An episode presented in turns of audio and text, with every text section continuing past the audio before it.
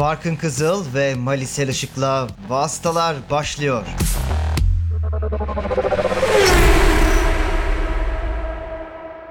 Castle Medya'da Vasıtaların 85. bölümüne hoş geldiniz. Hungaroring'deki Macaristan Grand Prix'sinin ardından Malisel Işık'la beraber ben Barkın Kızıl sizlerle birlikteyiz. Yaz arasından önceki son yarışı takip ettik hep birlikte. Keyifli de bir yarış oldu. Biraz Formula 1'in tadını damağımızda bırakarak veda etmiş oldu Formula 1 bize en azından bir aylık bir süre için. Ee, bol bol yarışı konuşacağız. Yarış dışında da bazı gelişmeler var. Tabii onları da şöyle bir vasıtalarda gündeme taşıyacağız Mali. Evet ilk olarak herhalde e, gündemin haberinden başlamak gerekiyor değil mi? Evet ama hangisi? İlk olarak Sebastian Vettel'in Instagram hesabı açmasıyla başlayan süreç demek lazım. Ee, sosyal medyadan ciddi anlamda uzak duran bir isimdi Vettel. Hatta e, fan hesapları kendi hesabı gibi takip ediliyordu birçokları tarafından. Çünkü kendisi bir paylaşım yapmadığı için. Bir gün e, uyandık baktık e, Vettel bir Instagram hesabı açmış. Hatta hemen şüphelenenler olmuş.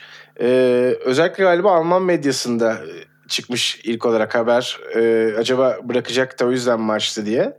Nihayetinde de gerçekten de öyle oldu. İki post yükledi, iki gönderi e, paylaştı Sebastian Vettel.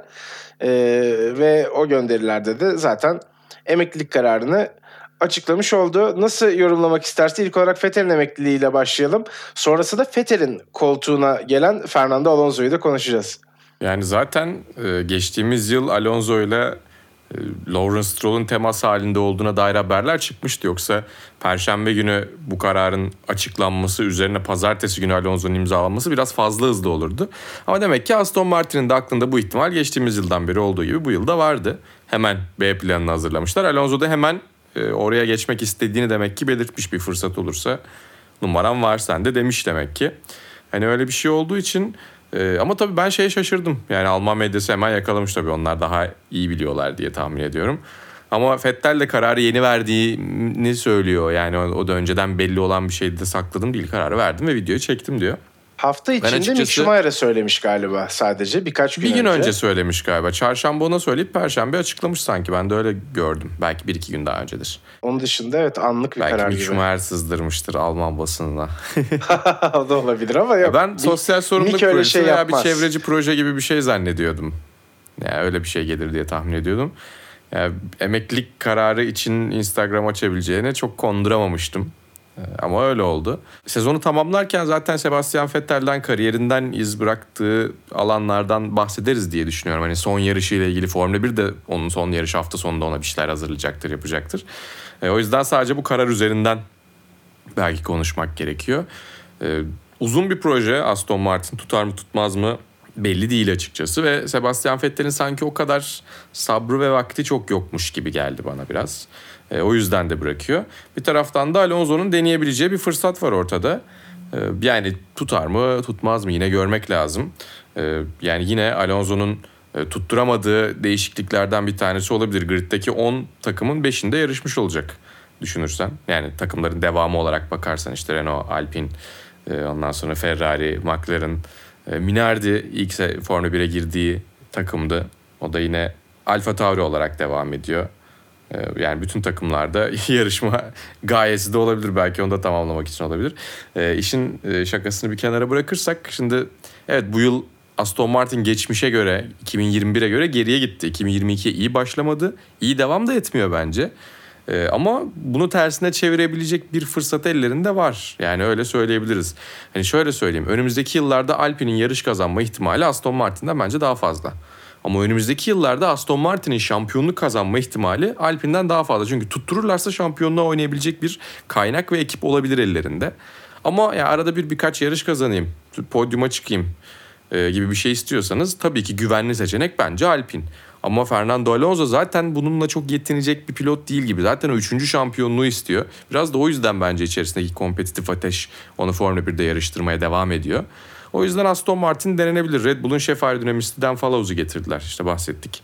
O e, Dan Fellows bu yıl otomobil üzerinde çalışmadı. Hatta geldikten sonra hala e, anlaşması devam ettiği için biliyorsun onların bir e, bahçıvanlık izni oluyor. E, bilgileri tam olarak taşıma konusunda biraz böyle bir anlaşmaya varmaları, mutabakata varmaları gerekiyor eski ve yeni takımların. E, yeni otomobili gördüğünde sadece ağız eğebilmiş öyle bir haber vardı. Bir öyle bir inanılmaz bir insider bilgi çıkmıştı. Yani 2023 otomobilinde onun etkisi daha fazla olacak. Belki bu bir fayda sağlayabilir. Onun dışında e, önümüzdeki yıldan itibaren tam kapasite kullanmaya başlayacakları ciddi bir tesis. işte fabrika, yeni rüzgar tüneli şu bu falan böyle bayağı Lawrence Stroll para döküyor buna. Bunlar tabii ki başarı getirmeyebilir. E, Alonso'nun e, gittiği takımlarda potansiyel olabilecek tercihleri çok doğru kullanamadığını bazen yanlış yerde yanlış şey, zamanda olduğunu da gördük. O da öyle bir durumda var. E, ya bu Alonso'ya kesin şampiyonluğu getirecek bir hamle değil. E, yani ama bir taraftan ya Alonso sadece parayı tercih etti bu saatten sonra gibi bir durum da yok. Bir de üstüne daha uzun bir kontrat verebiliyorlar. O yüzden ben merak ediyorum açıkçası Alonso'nun Aston Martin'de neler yapacağını. Ama tabii ki yani bu şampiyonluk isteyen Alonso'nun kafasında mantıksız bir hamle olmayabilir. Evet uzun vade için dediğin gibi belki bu doğru olabilir ama kısa vadede pek böyle bir şey gözükmüyor. Aslında e, daha başarılı olmasını muhtemelen umuyordu Aston Martin projesinin. Öncelikle Stroll ailesi başta olmak üzere birçok kişi. E, ama öyle çok bomba gibi bir giriş yapamadılar. Ben Vettel'in oraya gidişi de hep aslında e, kafaya oynayabilecek bir yapı haline dönüşebileceğini umarak takımın gerçekleştirdiğini düşünüyordum. E, sen biraz Alonso tarafından baktın. Ben de Vettel'le ilgili birkaç cümle söyleyeyim. Dediğin gibi sezon sonunda belki özel bir bölümde yapabiliriz ya da bir bölümde e, fazla sayıda fazla e, dakika da ayırabiliriz. O şekilde de yapabiliriz ama mutlaka konuşuruz. E, sonuçta yani Formula 1 tarihinin kağıt üstünde şampiyonluk anlamında en başarılı 5 isminden bir tanesi veda ediyor. E, ve bence Red Bull döneminden sonra e, özellikle Ferrari'de çok yıpranan bir Vettel vardı. Onun biraz Formula 1 sevgisine rağmen yavaş yavaş uzaklaştığını düşünüyorum ben. Ee, başarı gelmedikçe, şampiyonluk gelmedikçe. Ee, nihayetinde zaten Aston Martin adımı da tamamen ben artık şampiyon olabileceğimi zannetmiyorum adımı muhtemelen. Yani gerçekten kolay bir iş değil çünkü Aston Martin'in Formula 1'e girip hemen ertesi sezon şampiyonluğa oynayacağını düşünmemiştir diye tahmin ediyorum. E, ailesiyle de çok zaman geçirmeyi istediğini biliyoruz. Onlara çok fazla zaman ayıramadığını kendi açıklamasında da zaten söylüyor. Şimdi işte sıradaki yarışım eşimle çocuğumla beraber e, olacak olan yarış diye bahsetmiş. Duygusal da bir açıklama. Muhtemelen takvimin yoğunluğu da Sebastian Vettel'le alakalı bir e, yani onun kafasında biraz etki etmiş olabilir bu karara. Çok az eve uğrayabildiğini tahmin ediyorum ben. E, her iki işte çocuğunuz büyüyorsa genelde o zamanların çoğunu kaçırıyor gibi hissediyor olabilirsiniz diye bir empati yapmaya çalışıyorum. Çocuğu olmayan birisi olarak. Kedim var ya sayılmaz mı? Sayılabilir aynen. Ee, ama herhalde çocuk Barkın'ın biraz daha farklı da oluyordur. bizi dinliyorsa buradan kendisine selam gönderiyoruz. Muhtemelen dinlemez diye tahmin ediyorum. Ee, ama ben yine selamını iletirim. Ee, evet yani bu enteresan iki haberle de aslında bu hafta biraz gündem e, dolmuş oldu. Onun dışında... Alonso'yu şöyle özetleyebilir miyiz e, kapatmadan önce? E, McLaren Honda haberiyle birlikte Fernando Alonso'nun McLaren'e dönüşü de çok benzer bir haberdi bence. Aa işte efsane iki marka bir araya geliyor. E, efsanevi günlerini yeniden canlandırabilecekler mi? Üstüne bir de Alonso dönüyor. Belki de McLaren Honda ile bir Alonso'ya şampiyonluk dedik. Ondan sonra patladılar birazcık. Burada da benzer bir yol ayrımı var. Gerçekten hani öyle bir iki alternatiften bahsedebiliriz. Ya Hamilton'ın Mercedes'e gidişi gibi olacak ya da Alonso'nun McLaren'e dönüşü gibi olacak. E, ikincisi olması ihtimali daha yüksek tabii. Ama bir taraftan doğru adımları da atıyor olabilir Aston Martin. Ya içerideki kültür Lawrence Stroll'un her şeye çok karıştı ve bunun bazı şeyleri bozduğu üzerineydi. Bilemiyorum açıkçası ama e, takip edeceğiz ve e, yani bir anda Alonso gerçekten yıllar sonra e, o bütün yanlış kararlarını telafi edecek şekilde kendini Aston Martin'de şampiyon olurken de bulabilir. Güzel hikaye olur. Yani ama Honda'yı da tabii Honda çalışanları da özellikle yöneticileri muhtemelen bayağı bir hayattan soğutmuştu o dönemde onda. Evet biraz fazla talepkar davranmıştı ve yani bir de Japon markalarının genellikle kaderi bu oluyor. e, pes etmeye başladıktan sonra başarıyı buluyorlar ki Red Bull Honda'yla da benzer evet, bir şey oldu. Evet, o da enteresan denk geldi ya gerçekten. O süre, sürecin e, beklentiyle sürecin gerçekten ileriye doğru adım atma zamanları kesişmiyor. E, Japon markalarda. Yani bunu Formula 1'de çok geriye de götürebiliriz. E, ama onu belki ayrı bir podcast serisinde bile yapabiliriz. Belli olmaz ayrı bir bölümde yapabiliriz. Evet yani Suzuki falan da o tarz garip şeyler yapıyor şampiyon olduktan sonra. Doğru evet otomobil sporları dışına da çıkartabiliriz yani. O zaman yarışta devam edelim. Serbest antrenmanlara damga vuran bir Nick Latifi performansı gördük. Ama maalesef bu haftanın sonunda matematiksel olarak şampiyonluk şansı kalmadı Latifi'nin. Verstappen'in çok iyi performansıyla beraber. Neler söylemek istersin Mali antrenman seansı sonrasında sıralamalarla alakalı? Evet, e, üçüncü antrenman seansının son e, dakikalarında e, Latifi birinci, Albon da üçüncüydü. Ki zaten Latifi'nin ıslak zeminde Q3'e kalmasıyla gerçekten karşılığı olan da bir ıslak zemin performansı bu yıl var. Ama tabii üçüncü antrenmandaki biraz daha işin şakasıydı. Yani şampiyonluk açısından da artık 2023'e bakacak. 2023'te eğer Formula 1'de olursa bu sefer şampiyon olma ihtimali herkesle aynı herkes de aynı olacak. Şu andakinden biraz daha fazla olacak bir de. evet. Ee, sıralamalar güzeldi tabii. Aslında onu daha farklı bir parantezde işleyebiliriz. yani Latifi ile geçmeyelim beraber. Ee, George Russell'ın sürpriz pole pozisyonu, kariyerin ilk pole pozisyonu aynı zamanda. Ee, enteresan bir yarışın bizi beklediğinin belki de ilk işaretçisiydi. Onunla da kalmadı aslında. Hamilton'ın yaşadığı DRS problemi e, ve Verstappen'in sıkıntısı Perez'in de yavaş kalmasıyla beraber bir anda Red Bull'ların neredeyse böyle denklemden çıktığı bir sıralama seansı oldu. Ee, özellikle Q3'te. Ee, dolayısıyla da yarış için aslında biraz daha bizi heyecanlandırdı, biraz daha beklentiyi arttırdı diye düşünüyorum cumartesi günü. Evet Perez kötü performanslı açıkçası. Q2'de elendi. O biraz ilginçti. Ee, tek tur performansı düşüyor mu? Bir ara yakalamıştı. Yoksa sadece Helmut Marko'nun söylediği gibi belki e, şimdiden tatilimi düşünüyor. Belki motivasyon düşüklüğü olabilir ya da sadece üst üste denk gelen pist spesifik şartlar da olabilir. E, Verstappen'in sorun yaşaması onun tabii e, epey uğraştırdı ve o da 10. sıradan başlar hale geldi. Tamamen farklı sebeplerden 10. ve 11. başlayan iki Red Bull görmüş olduk yarışın başında. E, Russell'ın poli zaten sürprizdi. Şey açısından da sürprizdi. Hiç mor sektör elde etmeden geldiği için gelişini görmedik, tahmin etmedik evet, yani. 3 yeşil Aa, sektörle aldı poli pozisyonunu. Evet.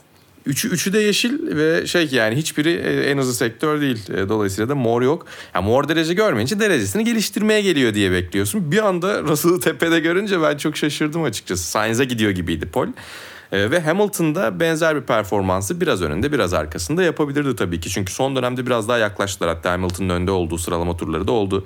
Russell her ne kadar gerçekten Bay Cumartesi lakabını hak ediyor da olsa Hamilton da onu yakaladı ve hatta azar azar geçmeye de başladı. Ama Q3'te DRSS açılmadı ki bu DRS problemleri e, olmaya devam ediyor işte geçtiğimiz yıl e, Sandford'da e, Max Verstappen bu şekilde e, bir problem yaşamıştı e, sıralama turları içerisinde. İşte bu yıl zaten e, Barcelona'da yarış sırasında DRS problemi yaşadı. Yuki Tsunoda'nın benzer bir sorun yaşadığını görmüştük falan derken DRS böyle sıralama turlarını ee, en çok etkileyen teknik problemlerden bir tanesi haline gelebilir. Bir istatistik çıkarmak lazım. Ee, eğer Hamilton 7. E, sıra yerine ilk çizgiden başlayabilseydi çok daha farklı bir yarışta görebilirdik. Belki Mercedes çok daha güçlü olabilirdi. E, ama tabii ki e, o ihtimalin bile olması işleri biraz daha keyifli hale getiriyor. Çünkü artık pol mücadelesi içerisinde bir takım daha katıldı diyebiliriz belki.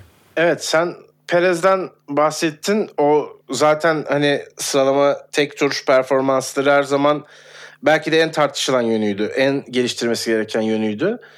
Ee, okuduğum kadarıyla Red Bull aracının aldığı son güncellemeden beri e, iyice Perez'in aracı kontrol konusunda zorlandığı gibi bir açıklaması var. E, Verstappen'e biraz daha uygun bir hale gelmiş otomobil. Belki onunla da alakalı olabilir aslında. Tabii Helmut Marko bunu bu şekilde söylemez. Yani o tatilde aklı kaldı diyebilir. E, onu da böyle bir dipnot olarak düşmek isterim. Onun dışında Ferrari iyi bir performans koydu aslında cumartesi gününde. Ee, sanki o olağan Ferrari performansı yine görmüş gibiydik en azından tek tur özeline baktığımız zaman. Onların yanı sıra Russell bir sürpriz yapmış gibiydi. Fakat pazar günü pek işler öyle gitmedi. Yavaş yavaş da buradan yarışa geçelim. Ee, Verstappen birçoklarına göre ki bana göre de herhalde sen de öyle düşünüyorsun. E, yaz arasına girmeden artık şampiyonluk garantiledi gibi bir şey. Buradan sonra bu şampiyonun el değiştirmesi hakikaten çok güç. 10. sıradan kalktığı yarışta e, herkesi geçerek hatta fark da yaratarak böyle bir galibiyet alması zaten başlı başına çok etkileyici bir sonuç. Onun dışında e, puan tablosuna da baktığımız zaman çok hak edilmiş bir biçimde büyük farklı lider olduğunu görüyoruz artık Verstappen'in. Üst üste ikinci şampiyonluk hayırlı olsun demeye doğru gidiyoruz. Ya ben Verstappen'e açıkçası dinleyicilerimiz adına birazcık e, kızgınım. Biraz minik bir serzenişim var. Çünkü herkes aşağı yukarı yaz tatiline gitti. Geldi işte o bayramla birleştirdiler falan. E, yani yaza formda girmenin adresi e, Red Bull'muş. Verstappen bunu bize daha önceden söyleyebilseydi belki tatil fotoğrafları çok daha iyi çıkabilecek e, dinleyicilerimiz olacaktı. E, o yüzden bunun birazcık geciktiğini düşünüyorum ve birazcık da kırgınım kendisine. E, ama Verstappen harika bir sürüş çıkardı ortaya. Ya bence e, şöyle bir durum. Yani çok kolay işleyebilecek bir strateji miydi emin değilim. Çünkü e, iki pit stopta da undercut yaptılar. İki pit stopta da e, piste dönüş turları çok iyiydi Max Verstappen'in görebildiğim kadarıyla. E, ve bunu e, bu kadar güvenerek sadece Verstappen'den isteyebilirlerdi diye düşünüyorum ki zaten Verstappen de galibiyet sonrası e, takımın şef stratejisti Hannah Schmitz'in e, soğukkanlılığını övmüş. E, hatasız da yarış değildi yani o 360 spin dışında hatası çok yakın bir sürüş sergiledi. Gayet iyiydi. Yarış hep kontrolü altındaydı. E, ama e, belki de bedeli ağır olmayan ama büyük görünen de bir hata yaptı. Lastiklerine bile o kadar zarar vermedi o 360 spinle. O da ilginç bence. Evet çok uzun süre sonra da ilk kez net bir hata yaptığını da söyleyebiliriz herhalde. Onun sonunda galibiyetle bitti. E tabii en son herhalde ciddi sıralama turları mı? Net evet herhalde. Ben benim de aklıma o geldi. Değil mi? Bireysel hata odur herhalde. Çok uzun süredir çok kusursuza yakın gidiyordu. Korkutucuydu bu rakipler Hı-hı. için. Ama hata yapsa bile kazanabildiğini görmesi de herhalde iyice keyif vermiştir. Verstappen mentalitesindeki bir insanı da şöyle bir düşününce Aa, hmm. evet demiştir yani hani ben çok farklı bir noktadayım diye muhtemelen kendi kendine de düşünüyordur Verstappen. Olabilir yarış sırasında bunları düşünecek kadar Yok, rahat. Yarış bittikten sonra düşünüyordur muhtemelen de. Bittikten sonra da olabilir. Yarış içinde de yani biliyorsun o tarz şakaları şunları bunları falan yapabiliyor. Farklı bir e, seviyede. O şampiyon pilotların bazılarının geldiği seviyeler var işte. Bunu Alonso'da da görüyorduk, Vettel'de de görüyorduk. E, Hamilton'da zaten görüyoruz, Verstappen'de görüyoruz. Belki ilerleyen zamanlarda diğer pilotlardan da öne çıkanlar olacak. O farkındalıkla gerçekten beyni farklı bölge, bölümlere ayırıp, kompartmanlara ayırıp onların hepsini farklı şekilde çalıştırabiliyorlar. Aynı anda strateji yapıp işte şaka yapıp yarışı e, iyi bir şekilde koşup bir taraftan otomobil içerisindeki değişiklikleri şunları bunları algılayabildikleri bir durum var. Mia Schumer de zamanında mesela yarışın takibini çok iyi yapıp e, her seferinde zaten yarışın gidişatı ile ilgili de bir şeyler sorup bir taraftan da şampiyonluklarına şampiyonluklar etki, e, ekliyordu. Verstappen de yani zaten Formula 1'e girişinden beri o damardan bir pilot olduğunu biliyorduk ama şimdi bunu biraz daha perçinlemek için geliyor. Yani 8 galibiyet ve arada 80 puan fark e, buradan verme ihtimali yok. Çünkü yani 2010'dan beri 25 puanın verildiği sistemden beri zaten yaz arasına e, e, en çok farklı giden ikinci pilot oldu. E, diğeri de yine Red Bull Sebastian Vettel. Ya ben imkansıza yakın olduğunu düşünüyorum. Arkasındaki takım Ferrari ve e, arkasındaki pilot Charles Leclerc olduğu için aynı zamanda. E, çünkü ee, Sherlockler şu anda Ferrari'ye güvenmiyor. O anlamda Sherlockler olduğu için diyorum. Bir taraftan da Ferrari sezonun gerçekten şampiyonluğu en çok hak eden otomobiliyle, daha doğrusu şampiyon olmaya en müsait otomobille e, şu anda şampiyonluğu vermek üzere. Çok erken biten bir şampiyonu da görebiliriz. E, bir sezon içerisinde en çok yarış kazanma rekoru da yine 13 e, galibiyet. Vettel'le Schumacher paylaşıyorlar hatırladığım kadarıyla. Yani Verstappen kalan 9 yarışta Bence 5 tane kazanır. en azından ortak olur gibi geliyor böyle giderse. Ee, ve yani Mercedes kaç yarış kazanabilir? Belki birazcık burada belirleyici olur. Açıkçası bilemiyorum. Yani ben e, sezon ortasında bu kadar net bir şekilde konuşmayı beklemiyordum. Birazcık dediğim gibi e, hem yaza formda girmenin e, formülünü geç verdiği için hem de şampiyonayı bu kadar erken kopartmaya yakın olduğu için Verstappen'e kırgınım. E, sezonun çünkü ne olursa olsun hem biz tabii ki işte kanal tarafında da burada da YouTube'da da son viraja kadar giderse müthiş olur. Son tura kalırsa harika olur. Son en azından yarışlarda bir ihtimal olması her zaman bizim için de. Bir seyirci olarak da iyi tabii ki ama bu konuda içerik üreten insanlar olarak da e, bizim işimize geliyor. O yüzden erken kopan bir şampiyona bence herkese zarar ve Ferrari aslında burada belki daha çok kırgın olmak gerekiyor oradan. İstiyorsan Ferrari'ye de geçebiliriz. Veya arada Mercedes'te konuşabiliriz. Nasıl yapalım? Ee, istersen önce Ferrari'yi konuşalım. Ee, sonra Mercedes'e geçelim. Şöyle bir iyi bir kötü bir iyi şeklinde gitmiş oluruz. Öyle yaparsak Olur. çünkü. Ee, yani Ferrari'nin... Atış serbest başla. Başlayalım gerçekten. Ferrari'nin bizi artık şaşırtmayan hataları devam ediyor. Ferrari takım halinde sanki yemin etmiş gibi hiçbir yarışta e, aynı anda iyi performans vermiyor. E, Bir yarışta sürücüsü hata yapıyorsa öbür yarışta takım hata yapıyor. E, Pit ekibi bazen hata yapıyor, bazen stratejist hata yapıyor. Bazen pilot bir şey söylüyor, tersizde tartışıyorlar, başka bir şey yapıyorlar, yanlış oluyor sonucu. İnanılmaz bir performans gerçekten. Grid'in muhtemelen en hızlı otomobili. Muhtemelen Verstappen e, ve ekibi diyeyim yani bütün Red Bull ekibi olsun. Ferrari'nin aracını alsınlar. Diğerleri de Red Bull'un aracını alsın. E, yine aynı puan farkı olurdu bu noktada. Zaten bunu söyledikten sonra da çok fazla bir şey eklemeye gerek yok. Biliyorsun seninle olan özel mesajlaşmamızda da e, bütün Ferrari pit duvarını, stratejistleri, herkesi bir odaya toplayıp Ağustos ayında çıkacak olan Formula 1 menajerlik oyunu için bilgisayarın başına toplasak onlar Red Bull'la şampiyon olamaz diye bir iddiam var. Daha ben çok da yani söyleyecek bir şey bulamıyorum. Anlaşılması çok güç kararlar verdiler. Ee, Sherlock'lerin aslında tırnaklarıyla bence kazıyıp çıktığı liderlikten onu bir anda e, alıp koparttılar. Podyumu da dışında bıraktılar. Zaten Lökler'in altıncılığı da biraz Verstappen şampi dememizdeki önemli faktörlerden bir tanesi haline gelmiş oldu. Ee, yani kimsenin sert lastik denemediği bir iklimde Sherlock'leri erkenden pite alıp ki lastiklerinden memnun olduğunu söylüyordu o an kullandığı lastiklerden. Ee, sonrasında böyle fantastik bir deneme yaptıktan sonra tekrar yumuşak lastiğe geçmelerine kadar e, muhtemelen e, oldukça enteresan ve komik bir yarış çıkarttıklarını düşünüyorum. Yani çok açık sözlülükle ben tekrarını izlerken kahkaha attığımı da ifade etmek isterim. Ee, artık ne diyeyim bu takıma bilmiyorum.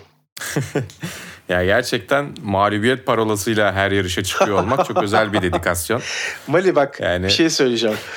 Cuma günüydü galiba. Ee, yarışla ilgili düşünüyordum. İlk aklıma gelen şu oldu. Ya Ferrari bakalım nasıl batıracak bu defa.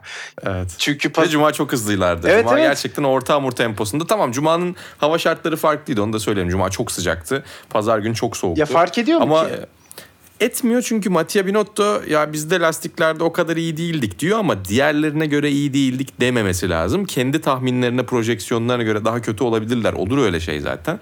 Ama şurada şöyle bir bakıyorum şu anda açık o inanılmaz pit stop tablosu Pirelli'nin paylaştığı. Önümde açık buradan anlatacağım biraz. 21. turda Charles Leclerc pite geliyor. 21. turdan 39. tura kadar e, ikinci stintinde e, ikinci set yeni orta hamur lastiklerle sarı lastiklerle pistte. Oradan sonra çok erken bir şekilde ki yani şöyle bir bakıyorum o kadar kısa e, bir ikinci stint atan da çok fazla yok gibi geliyor bu lastiklerle. E, yani çok çok ilginç. Hani Albon'un mesela şöyle bir avantajı var veya işte e, evet Albon'dan bahsedebiliriz. O tabii ki yarışın başında pite gelmek zorunda kaldı ama zaten hani Q1'de elendiği için o e, yumuşak lastiklerden, soft lastiklerden yepyeni olanları da vardı. E, o mesela işte benzer turlarda işte hani e, Lökler 39. turda pite geliyor. E, 40. turda da Albon geliyor. Oradan sonra finişe kadar mesela yumuşak hamur denemiş. Böyle bir şey de yapılabilirdi. Ama ellerinde kullanılmış yumuşak hamur lastik olduğu için o kadar uzun bir stinti herhalde denemezler diye tahmin ediyorum. Hadi onu aldım bir kenara. Ama ya bir pit stop'tan daha fazla yapıp da e, sert lastiği kullanan ve başarılı olan açıkçası yok. Yani bunu kullanan da çok az var. İşte Guan Yu Zhou'ya 3 lastiği birden kullandırmışlar. E, Mick Schumacher orta stintte e, sert atıyor ondan sonra o da yumuşak e, daha doğrusu e, orta hamur lastikle bitiriyor ki yani o da çok iyi işler yapmadı. Ricardo'nunki de korkunçtu. Yumuşakla başlayıp ortayla çok uzun bir stint atıp neredeyse 30 tura yakın 29 tur atıp o da son bölümde ki bu arada Lökler'in de e, zorlandığı belliydi. E, o da sert hamurda bitirdi. Lando Norris'e de bu arada aynısını yaptılar. O bir şekilde yani belki o da daha iyi bir yerlerde gidebilirdi. O da sert hamura geçti. McLaren bunu görüp e, yani Lökler'in bir, bir iki tur zorlandığını görüp çünkü Ricardo 7 tur sonra geliyor. Norris de 3 tur sonra geliyor. Bunların hepsini görüp McLaren'ın bunu denemesi de ayrı bir e, saçmalık. Ama Ferrari'nin burada bunu yapmasının hiçbir mantığı yok. Yani Carlos Sainz da mesela e, biraz daha uzatabilirler miydi orta orta stinti ya da ilk stinti niye kısa tuttular onu da bilmiyorum. Mesela 17. turda pite geliyor. Normalde bunu 20. turlara kadar biraz daha taşıması gerekiyordu. Sonra 30 turluk bir orta hamur stinti var. Ardından da sona kadar yumuşak hamurla gidiyor. Yani biraz daha zorlasalar zaten hani bir kere 39. turda pite gelmenin mantığını kimse anlamamış. Lökler ben de anlamadım. Bakmam gerekiyor diyor. Ama onun dışında da yani bu stinti biraz daha uzatıp zaten yumuşak hamurla finişe gelmek çok doğruyken işte piste çıkış turunda Red Bull'lar bu yarış hafta sonunda bu pazar gününde sert lastiklere elimizi bile sürmeyeceğiz kararını bu kadar kolay verebiliyorken e, Ferrari'nin bunu yapması yani neredeyse kasıt arayacak insan. O kadar büyük bir saçmalık. Yani bu şey gibi değil. Atıyorum tabii ki ellerinde bazı veriler vardır ve bizim görmediğimiz şeyler üzerinden bazı şeyler dışarıdan göründüğünden farklı olabilir ama buradaki yani düpedüz beceriksizlik bu e, bizim dahi çok rahatlıkla görebildiğimiz kadar e, kötü bir beceriksizlik bence. Evet hatta Rueda ile alakalı e, Truva atı yakıştırmaları da yapıldı. Bana e, gelen Twitter e, mentionlarından birinde bir takipçimiz tarafından. Ee, ne diyelim yani hayırlı olsun. Bu sene de şampiyon olamadı Ferrari. Halbuki sezonda perdeyi açarken neler söylemiştik? Şöyle bir hatırlarsak. Aa Binotto'nun bir bildiği varmış. Birkaç yıldır boşu boşuna sallamışız. Ee, o sene bu seneymiş. Aynen falan. bu sene yatırım yapıyorlarmış. O sene bu seneymiş. Ee, gibi gibi birçok e, şey söylemiştik. Hepsini tekrardan geri alıp ilk halimize geri dönmüş olduk böylece herhalde. Evet. Ee, yani ya şöyle açık söyleyeceğim. Vassa'nın ilk sezonunda Ferrari'nin tırnak içinde hile yaparak aldığı galibiyetler dışında pek övmedik bu şahsiyeti. Ee, zaten sezonun başından beri övdüklerimizin ne kadar boşa gittiğini aslında görmüş olduk. Çünkü sezon başında muhtemelen Red Bull'da daha sıkıntı içindeydi. Biraz daha aracı anlamaya çalışıyorlardı. Onların yaşadığı problemlerin Ferrari'nin yaşadığı problemleri biraz nötralize etmesiyle beraber Ferrari biraz daha öne çıktı diye düşünüyorum sezonun başında. Ki Mercedes zaten daha da sorunlu başlamıştı hepsinden. Ama yani zaman ilerledikçe diğer takımlar e, grafiği yukarıya doğru çekerken Ferrari ya yerinde, yerinde saydı ya da daha geriye gitti. E, hatta yanlış söyledim az önce. Tamam Emre gerinde saydı Ferrari. Onu da o şekilde ifade edeyim. E, nihayet şöyle bir ben de e, buharımı atmış oldum. E, iyi oldu konuştuğumuz diyerek Mercedes'e geçelim. E, podyumları eşitlediler Ferrari ile. Ferrari'nin şampiyonluk 11. sezonunda Mercedes'in rezalet sezonunda aynı zamanda eşit podyuma sahip olduklarını görüyoruz. Bu iki takımın e, güzel bir yarış olarak hatırlayacaktır muhtemelen Toto Wolff 2 ve Hungaroring'deki bu mücadeleyi. Evet yani biraz da aslında ondan bahsetmek gerekiyor. Yani Ferrari sezona başladığında avantajlıydı. Zorluklarla karşılaştıklarında Red Bull ne yaptı, Ferrari ne yaptı, hatta Mercedes ne yapıyor bunları gördüğümüzde Ferrari'nin geride kaldığını görüyoruz. Yoksa tabii ki e, matematiksel olarak mümkün olduğu sürece bu işi bitirmek mümkün değil diyoruz ama Ferrari'nin şu ana kadar bize gösterdikleri bu debelenmenin içerisinden, bu sıkıntıların içerisinden çıkabilecek bir takım değil hiç oldu muyu da sorgulamaya başlıyor insan. Yani e, Michael Schumacher'in dönemi işte Jean Todt'lu, Rory Byrne'lı, Ross Brown'lu Michael Schumacher'li dönem ve onun birazcık daha kalıntısı Luca, Luca Di Montezemolo o kadroları tamamen dağıtmadan önceki e, şeyde Raikkonen'in şampiyonluğu 2007'yi de biraz o grubun içerisine e, saymak gerekiyor.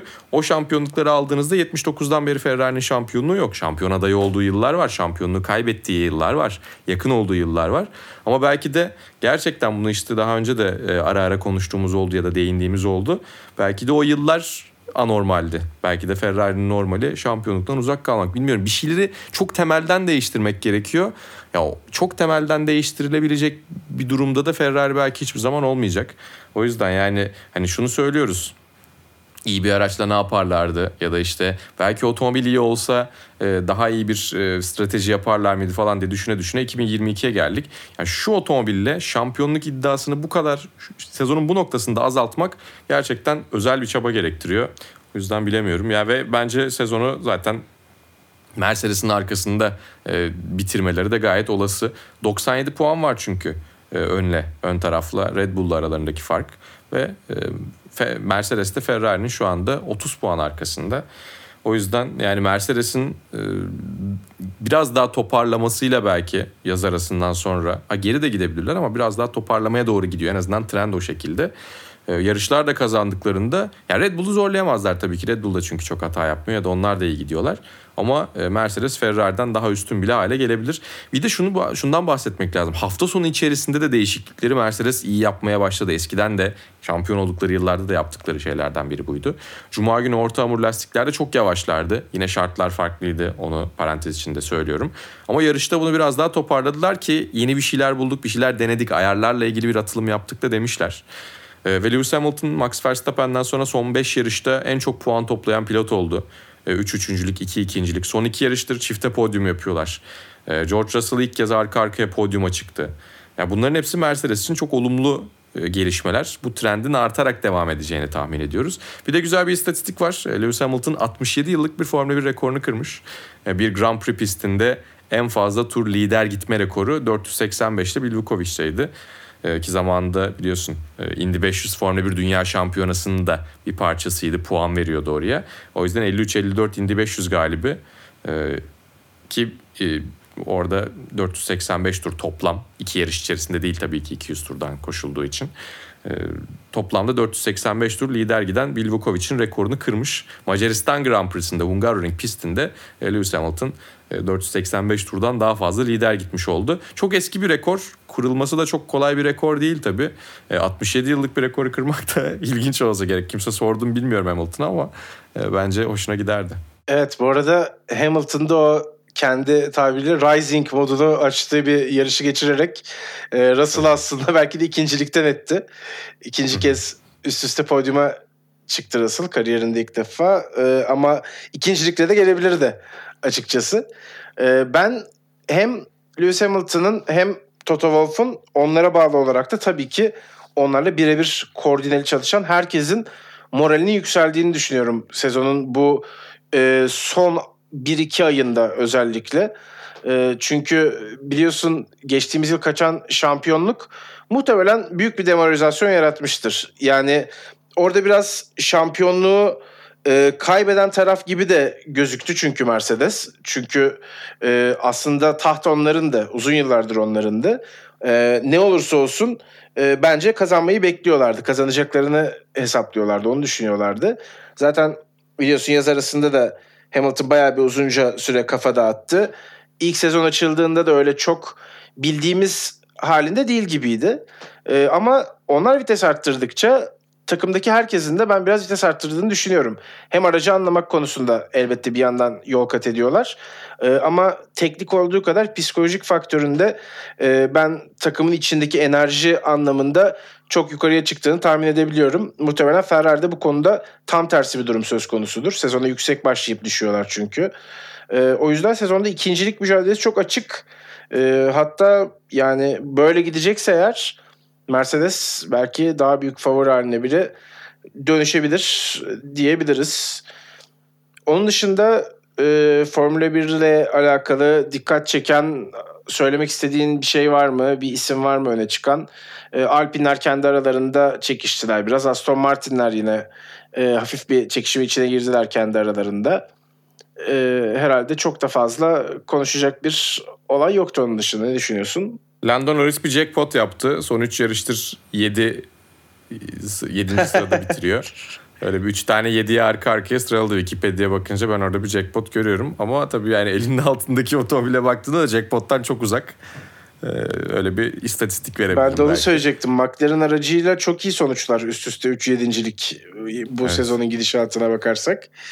Ee, Ricardo da yine pek iyi gözükmediği bir yarışı geçirdi bana sorarsan ki aslında zaman zaman e, birkaç kıvılcım sergiledi. Özellikle Alpinleri geçişi güzeldi. Biraz onlar ikram da etmiş olsalar o da çifte geçişi. Ee, yine aslında Norris'in altında kaldığı bir hafta sonunu geride bıraktı. Zaten Alfa Tauri hiç ortada yok. Ee, Haas, Williams bunlar saklanarak geçirdiler yarışı genel olarak. Bottas'ın yaşadığı problem vardı e, çok da fazla e, diğer takımlarla ilgili konuşacak bir gündem maddesi çıkmadı bu yarışta. Onun dışında tabii Macaristan'da Formula 2'yi de takip ettik. E, Cem Bölükbaşı fena bir açılış yapmadı hafta sonunda aslına bakarsan. E, antrenmanda biraz gerilerdeydi ama sıralamada gelen 16.lık e, en azından yine bu pistte bazı şeyleri e, iyi yapabileceğini kendisine de göstermiştir muhtemelen. Ben de e, öyle düşündüm sonucu takip ettikten sonra, anlattıktan sonra. E, aslında öyle de oldu diyebiliriz bence. E, ilk yarışta da yine biraz yükseldi. İkinci yarışta yükseldi. Sonrasında biraz geriledi. Ama ne olursa olsun böyle yavaş yavaş o puan tablosunun etrafında dans etmeye başladı. Ya ben yaz arasından önce puan isterdim açıkçası. O konuda birazcık buruk bir e, övgü getireceğim. Ama çok güzel geçişler yaptı. İkinci yarışta e, keyif verdi. E, Liam Lawson'a ve Logan Sargent'a aslında iyi yarışan iki ikiliye. Ama bunlar tabii ki e, Cem'in potansiyelinin tesellisi diye düşünüyorum. E, sıralama turlarını düzenli olarak çözmeye başladığında ki umuyorum önümüzdeki yılda Formula 2'de gridde yer alacaktır. E, bu yıldan öğrendiklerini oraya uygulayabildiğinde ikinci yılda da bir şeyleri belki açabilir. Ee, ama sıralama turlarında evet yani şey kadar iyi olmasa da Avusturya kadar iyi olmasa da iyi bir sıralama turları. İlk 15, ilk 16 civarı e, bir ileriye adım demektir. Burayı düzenli olarak görmeye başlar diye umuyorum. Çok da fazla round kalmadı. Yani sezonu kesinlikle puansız bitireceğini düşünmüyorum. Ama yaz arasından önce puan ona da bence güzel bir e, şey olurdu. Moral olurdu. E, ikinci yarışta 11.liğe kadar çıktı. E, yani pit stoplarla 10. sırada göründüğü oldu tabii ki ama gerçek sıralama olarak baktığımızda bir ara puan barajın hemen dışındaydı. Yarışta 13. bitirdi. Ve çok kolay da zemin şartları yoktu bu arada. Gerçekten lastik aşınmasından herkesin e, tel tel döküldüğü bir e, iki gün geçirdik. Ama tabii ki buradan faydalı bir şeyler yakalayacaktır. Yine bir şeyler öğrenecektir. Ama dediğim gibi böyle bir, bir iki puan görmek isterdim ben. O aklımda geçiyor. Yani düşündükçe böyle keşke olsaydı diyorum. Hem e, takip eden biri olarak hem anlatan biri olarak. Ama tabii ki yayınlarda da söylemeye çalışıyorum. Cem'e verdiğimiz destek ve ondan duyduğumuz gurur o Formula 2 kokpitine geçtiği andan itibaren zaten sonuna kadar devam edecek bir şekilde ortaya çıktı. Başarı sadece işin ekstrası olur ya da olmaz. O kısmı daha farklı. Ee, aslında olmaması için de pek sebep yok bence. Çünkü Cem'in aslında yani rakiplerine baktığımız zaman en büyük eksiği sonuçta e, gerçek bir otomobilin kokpitinde gerçek pistte asfaltta zaman geçirmekti. O yüzden dediğin gibi önümüzdeki yılda da burada olursa e, o zaman daha tecrübeli olacak. E, bence buradan öğrendikleriyle e, yani belki hani en üst noktalara çıkması yine kolay olmayabilir. Fakat şu ana kadar ortaya koyduklarından daha da iyi sonuçlara gidebileceğini düşünüyorum ben ikinci sezonunda. Sezonun bundan sonrasında da e, yine en azından bir kez de olsa puan alacağını tahmin ediyorum. E, zaten takım da fena gitmiyor aslında. O yüzden e, faktörler olumlu Cem için bence şu ana kadar e, iyi bir serüven olduğunu düşünüyorum kendisi için. Tebrik edelim bu güzel yarışları için. E, iki tekere geçelim. Çekya'ya kıracağız direksiyonu. Most pistine gideceğiz. E, orada da tabii ki Toprak Razgatlıoğlu, Can Öncü ve Bahattin Sofuoğlu pistelerdi. E, toprakla başlayalım dilersen. Çünkü Superbike Dünya Şampiyonası'nda çok acayip bir çekişme var. Sezonun başından bu yana. Avara Bautista'nın e, kazandığı bir ilk yarış gördük ki şampiyon lideri olarak onun için aslında önemli bir sonuçtu bu. Toprak orada ikinci sırayı aldı. E, diğer iki yarışı ise kazanmayı başardı Toprak. Hem Super Pole yarışını hem ikinci yarışı galibiyetle tamamladı. Son 6 yarışın 5'ini kazanmakla beraber son 2 hafta sonunda da 5 galibiyet, 1 ikincilik gibi çok acayip bir seviyeye tırmanmış oldu. Biraz toprağa uygun pistler de vardı. Yamaya uygun pistler de e, vardı şüphesiz. Ama ne olursa olsun e, çok önemli bir geri dönüşe yavaş yavaş başladı Toprak Razgatlıoğlu. Özellikle Jonathan ciddi anlamda zaten yakalamaya çalışıyor. Şu anda yakalamak üzere. Ee, 7 ama puan kaldı. Evet 7 puan kaldı dediğin gibi ama Bautista'ya doğru da gidecek gibi gözüküyor açıkçası. Ee, evet Bautista hala hızlı. Ee, fakat gider. ben de gideceğini düşünüyorum. Uzun maratonu çok iyi koşmayan bir isim olduğunu da daha önce tecrübe ettik Alvaro Bautista'nın. Toprak o konuda biraz daha etkili bir isim. Onu da söylemek lazım. Ee, ben biraz uzun tuttum Superbike'la ilgili yorumlarımı. Super Sport'u biraz sana bırakabilirim. Onun dışında Super Sport'ta Dominik Egerter'i de şöyle bir anlatmanı rica İnanılmaz edeceğim. Bir şey. Enteresan bir konu. Evet. Ya Superbike'da şunu da söylemek lazım. Alvaro Bautista'nın bir yarışta lider giderken düşmesine bakar bence. Evet Sezonun zaten oluşan fark da öyle. Yani e, Tabii Bautista... canım yetişir de ya oradan sonra bayağı geriye falan da düşer. Bautista'nın özgüveni çok kırılgan o konularda. İşte 2019'da öyle Jonathan Ray şampiyon olmuştu. Bir kere düştü şu ana kadar. Evet. Ee, ben de düştüğü yarışın yayınında dedim ki artık bundan sonra tepe taklak gidebilir. Yani kırılabilir o e, şeyi, özgüveni. Çünkü çok özgüvenliydi sezonun başından beri. Yüzünde güller açıyor yani her röportajda vesaire. Ee, bakalım ne olacak? Dediğin gibi bir iki hataya bakar. Hatta belki bir hataya ilk- bakabilir. İlk düşmede tam anlamamıştır o. Bir daha bir düşsün. Herhangi bir sakatlık olmadan tabii böyle low side. Evet zaten elinde bir Yavaş bir problem var bir süredir. Ee, Aynen çok böyle canı acımadan düşsün. Dikkat etsin kendine diyelim. Aynen. ya, Super Sport gerçekten ilginçti. Ee, Can Öncü'nün e, zannediyorum öyle gördüm. E, pit çizgisi üzerinde fren yaptığı için motosikletini yavaşlatamıyor ki o 2005 ya da 2006 olması lazım. Seteci Bernau'nun e, Katalunya'da başlattığı bir kazaya benziyor. Yani kendi suçu bir taraftan değil çünkü yani bir kasıt yok işin içerisinde ama kazayı o başlattığı için tabii bir de ceza almak zorunda kaldı Can. Bahattin 7. bitirdi ilk yarışı. Ee, ikinci yarışta da Can Öncü 4. Bahattin 5.ydi. Dominik Egerten inanılmaz bir hikaye. Kazadan sonra hemen düştükten sonra o çakıl havuzunda bir kalkıyor. Ondan sonra e, değme futbolculara taş çıkaracak şekilde kendisini yere atıyor ve beyin sarsıntısı geçirme rolü yaptığı için ikinci yarıştan e, deyim yerindeyse banlanıyor. E, normal tabii ki bunun sebebini de söyleyeyim niye böyle bir şey yapıyor. Eğer orada yatmaya devam etseydi kırmızı bayrak çıkacaktı. Dolayısıyla kırmızı bayrak çıktığında hop diye ayağa kalkıp koşarak yedek motoruna ya da işte e, mevcut motorunu e, kaldırıp e, bir şekilde te- düzeltip e, tekrar yarışmaya çalışan bir Egerter görecektik. Ya, inanılmaz bir taktik ve motosiklet dünyasında ara ara yapılıyormuş. Reddit'te birkaç örnek daha vermişler üstüne. Ama tabii ki korkunç yani e, şampiyona liderisin üstüne sezonun ilk yarışı hariç miydi ya da yani Evet evet ilk yarışı ilk yarışta yarışları. ikinci oluyor. Diğer İlk bütün yarışları ikinci. kazanıyor. Ee, Buna ihtiyacın da yok. ya yok bunu kazansaydı rekoru kıracaktı. Üst üste en çok Süper Sport galibiyeti alan isim olacaktı. Locatelli'nin miydi rekor? Ee, evet. Öyle Yeni olması lazım. rekoru. Aa doğru tamam. Ondan tamam. şimdi O yüzden, anladım. o yüzden. ihtiyacı varmış. İhtiyacı varmış. Ama tabii yine komik yani bence. Yine korkunç bir şey. Ee, Bir de tabii Formula E vardı Londra'da. Tabii Onu sen Londra'da da Formula E vardı. Ee. Sen bitiyor sezon. Zaten. Bir daha anlat. Bir daha anlatayım. Ee, sonra salı günü bir daha anlatacağım zaten. ben seviyorum Formula E anlatmayı uzun uzun. Ee, Orada bir anlattım mı? Anlattım. Bir daha anlat. Organize sürüşler. Ee, iki yarış kaldı sezonun bitimine. Seul'e gidecek Formula E, Güney Kore'ye. Hatta enteresan reklam kampanyaları da başlamış. Biraz K-popçularla vesaire. E, mutlaka Hmm. gündem olur. Ee, Londra'daydı bu hafta sonunda. Ee, ve enteresan bir hafta sonunu geride bıraktık orada da. Çünkü bir dörtlü şampiyonluk çekişmesi vardı. Dört kuvvetli aday vardı. Öyle bir hafta sonu oldu ki artık tek bir aday var. Stoffel Van Dorn şampiyon olmak üzere. E, çünkü kimse bitiremedi ikinci yarışı. İlk yarışta da yine e, benzeri bir tablo vardı. E, muhtemelen Mercedes geçtiğimiz yıl Nick de Vries'le yaptığını bu kez Stoffel Van Dorn'la yapacak. Son iki sezonda şampiyon pilotları çıkartmış olacaklar. Aynı zamanda takımlarda da şampiyonluğa gidiyorlar. Formula E'yi de zirvede tamamlayarak oradan ayrılacak gibi gözüküyor Mercedes EQ takımı. E, şampi diyebiliriz Stoffel Van Dorn için de. Bu hafta sonu Van Dorn'a Verstappen'e şampiyonlukları verdik diyebiliriz herhalde Mali. O şekilde de yavaş yavaş noktalayalım vasıtaları. Ee, yaz arasında olur mu olmaz mı şimdilik bir söz veremiyoruz.